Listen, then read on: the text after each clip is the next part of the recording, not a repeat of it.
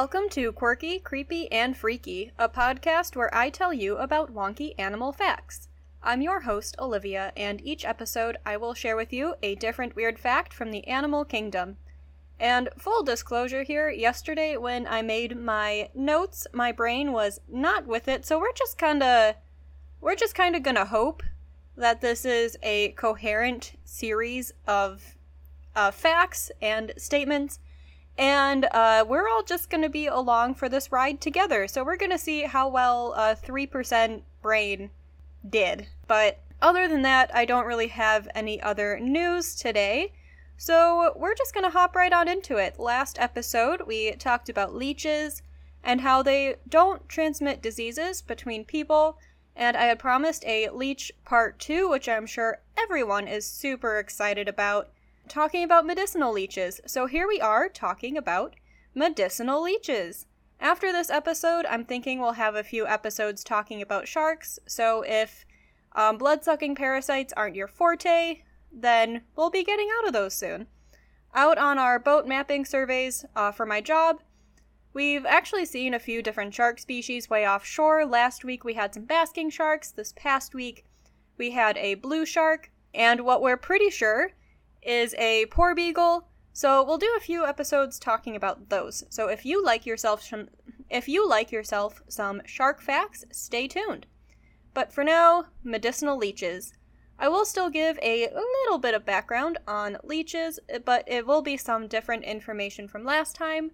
So I would encourage you to go back to episode 34 to learn more about the how many different leech species there are, where you can find them, and a bit of what makes a leech a leech. So, leeches. As we said last week, leeches are segmented worms and related to earthworms. So, as and as most people are familiar, they primarily eat blood from their host.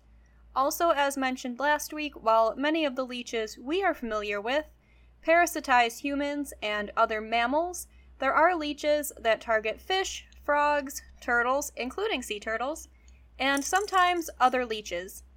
Leeches use a variety of signals or detect a variety of signals to find their host, such as body temperature and the carbon dioxide that we just normally give off, and our vibrations as well as we are walking and our approach. When the leech comes across a host or Rather, when a host comes across a leech, the leech will detect those signals, crawl into their host, and find a good bite spot. To bite the host, the leech uses its suction on the head to attach the host, and this suction is typically around the jaw area, so that really secures the mouth on the host. So it enables the leech to cut into the skin and start feeding.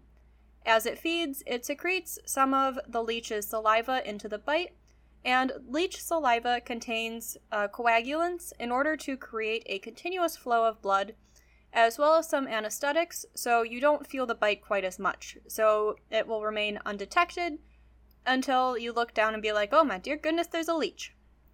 Some leeches will feed for about 10 to 30 minutes, and drinking anywhere from 2 to 20 milliliters of blood. Once the leech is all filled up, they release from the host and go on their merry way to digest their blood meal. One meal, depending on the size of the blood meal, can last the leech upwards of nine months, and even in some cases up to a full year before that leech has to feed again. Now, going on specifically to medicinal leeches, there are a few leeches that are used for medicinal purposes. The most commonly used one today, I think largely because of the leech craze of the 18th and 19th centuries, which we will talk about later, is Hirudo medicinalis, which is the European medicinal leech. That one, as well as Hirudo verbana, uh, those two are really the leech standard. Others that are used around the world, though, are Hirudo orientalis, Hirudo troctina, which is the Asian med- oh, and then the next one is the Asian medicinal leech, Hirudinaria manillensis, and then we have the North American medicinal leech, Macrobdella decora. So then, what makes uh, what about leeches makes them a good thing to use medicinally? Usually, we don't look at blood sucking parasites and go, hey, that looks like a good idea to intentionally have drink our blood. But part of what makes leeches so useful is their saliva. There can be up to 60 different proteins in leech saliva that have quite a few different purposes, like preventing the blood from clotting, dilating the blood vessel, so vasodilators. They can act as anesthetics, as well as inhibit enzymes that eat other proteins. So the anticoagulants, um, platelet aggregation inhibitors, and the dilators are the three main groups of proteins that are why we use leeches. These are the ones that are going to um, really keep the blood flowing, so it's going to prevent clotting as well as encourage blood flow in the area. While we think of leeches as a thing of history, we do still use leeches occasionally in modern medicine, usually for instances where we want to encourage blood flow or drain excess blood from a specific area. Usually, leeches are used in reattachment surgeries in order to prevent the blood from clotting in the area, which is going to help the area heal and encourage uh, more of those small vein connections to happen in the healing process.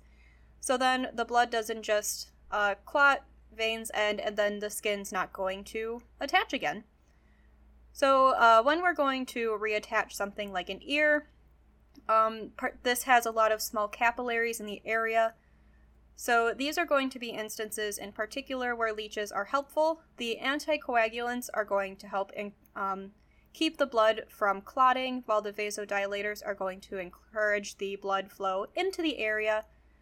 Um, and this is also going to keep the blood from pooling as the leech is removing blood. So, this all helps the tissues to heal better and can increase the chances of a successful reattachment. Um, so, we know when we first started using leeches in medicine, they weren't going around reattaching ears, as far as we know, so, when did leeching first become a thing? So, leeching or hirudotherapy has a pretty deep history. As far as where it first started and when, uh, different sources say a couple of different things, so this may be something where we don't entirely know for sure, but some of the sources that I found said that the first known records of using leeches medicinally come from Egyptian paintings found in a tomb that dates back all the way to 1500 BC. And there are some other records coming from ancient Greece in the range of 200 to 500 BC or so. So these are going to be the earliest records of leeches, but there are some other sources pointing to an actual origin in um, ancient Indian medical texts from around year zero. Um, and again, the Greco Romans around 200 AD and then Arabic medicine, so Islamic medicine, around the year 1000. So anywhere from 1500 BC to 1000 um, AD or Common Era, whatever phrasing you wish to use. Um, it's a pretty long time span, but wherever we think it started and whoever started it first, uh, many, many civilizations from the around the world at some point started using leeches for bloodletting purposes in order to treat and prevent different diseases. I don't really have noted what we think the ancient Egyptians were using leeches for, so that may be a thing we don't really know. But for both in Indian, um, Ayurvedic medicines and in Greek medicine, as well as a little bit with the Arabic, um, leeches were used for bloodletting to try and balance out the humors of the body. So at that point in time, it was believed that a person was healthy when the different humors were in balance, and disease and illnesses happened when they were out of balance. In Ayurvedic medicine, they used three humors the Vata, Pitta, and Kapha. And in Arabic or Greek medicine, and eventually what the Europeans developed in kind of the Middle Ages and medieval times, they used four humors, which are really just different bodily fluids. They used blood, phlegm, black bile, and yellow bile as their four humors. When blood was thought to be in excess, would be when you had a condition that made your skin look red, which kind of tracks if your skin is red, there's more blood at the surface. So apply leeches, remove the blood, and boom, you're all better. So, then how leeching got to Europe and Western medicine was actually through translations of those Arabic and Islamic medicinal texts, as well as the ancient Greek medical texts um, in, around the Middle Ages. Leeches were initially used in European medicine, as I said, for balancing the humors, and that ideology they adopted from the Greek and Arabic medicine. Now, from my understanding, it had died down a little bit kind of around the 17th century or so, 16th, 17th. And then around the 18th century, uh, this physician in France, Francois Joseph Victor Broussais, created this ideology if there or developed an ideology where if there is some process in the body not working right, it triggers inflammation which creates disease, and this one singular process is the cause of all illnesses and diseases. So, since all diseases had one cause, one treatment could be used to treat the disease. So, naturally, uh, the treatment was leeches to stop the inflammation. I'm assuming kind of similar ideology. There's inflammation, the blood is at the surface, remove the blood, inflammation goes down. Um, and he used the leeches for bloodletting instead of using the lancet that was used at the time. And more people liked that. It was a little less invasive, the leech was a little bit friendlier, and how convenient that you can just treat everything with leeches. And of course, you're not just going to use one leech at a time. He decided that all new patients coming into his care definitely needed 30 leeches as an initial treatment. That's 30, 30 leeches, naturally. So people kind of like this ideology. It started catching on really through the 18th century through the uh, 19th century, this leech craze started up in Europe. And really, this created a pretty lucrative leech industry that supported leech collectors that went through the rivers and the marshes to collect leeches, as well as farmers and the apothecaries to sell the leeches. There was international leech trading, all sorts of things.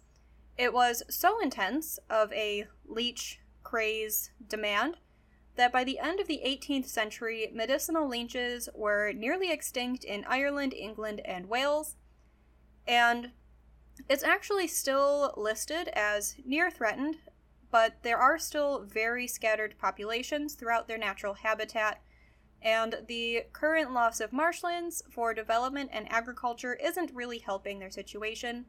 There are still legal protections for the European medicinal leech, and there are, um, while there are a few isolated populations that have good numbers, we're really only talking about maybe a dozen or so, one to two dozen populations of medicinal leeches, which is not great.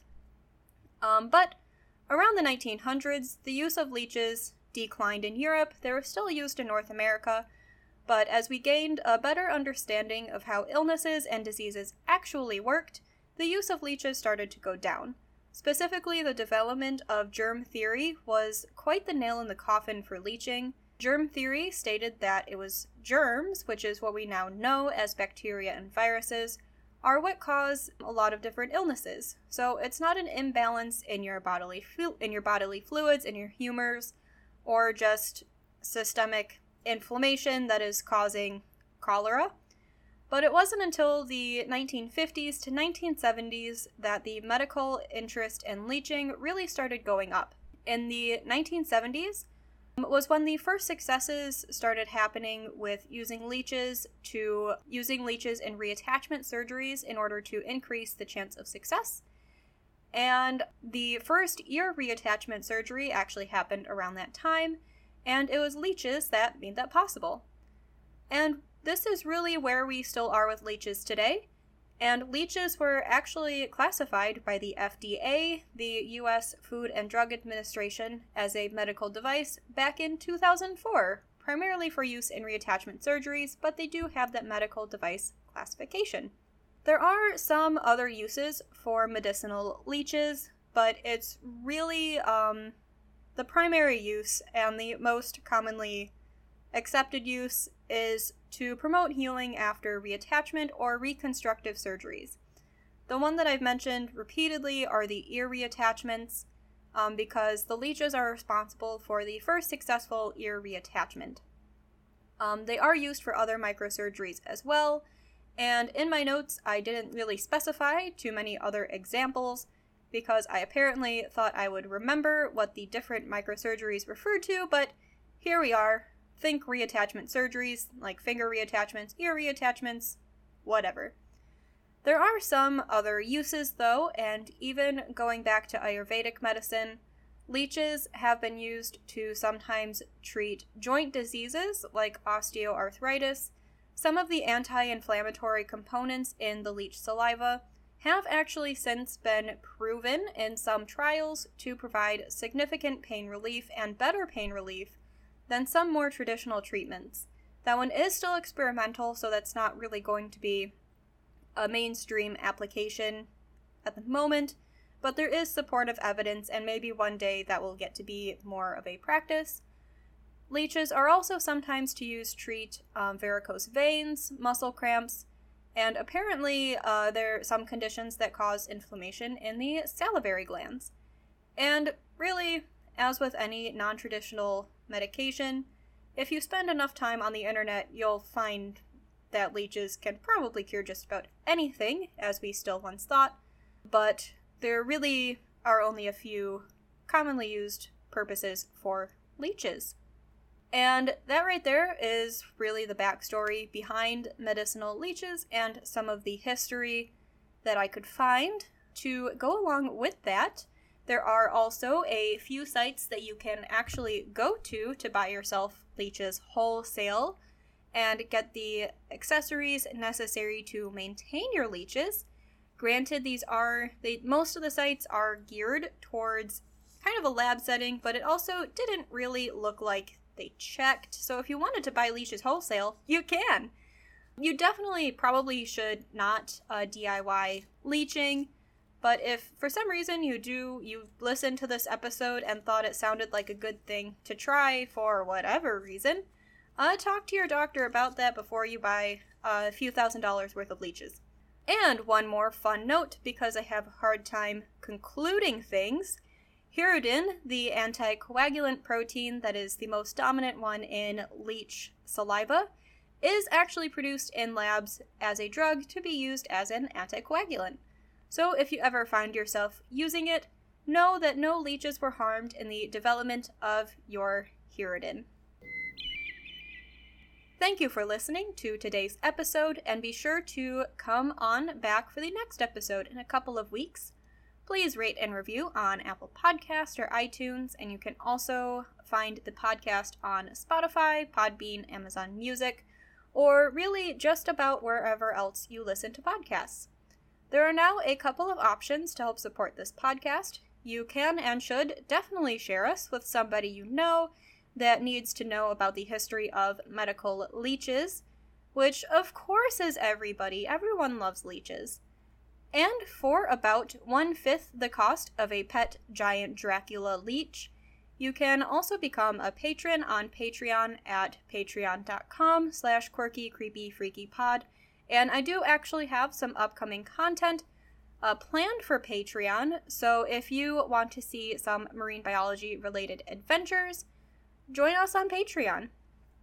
You can also find the podcast on Instagram so give that a follow at Quirky Creepy Freaky Pod.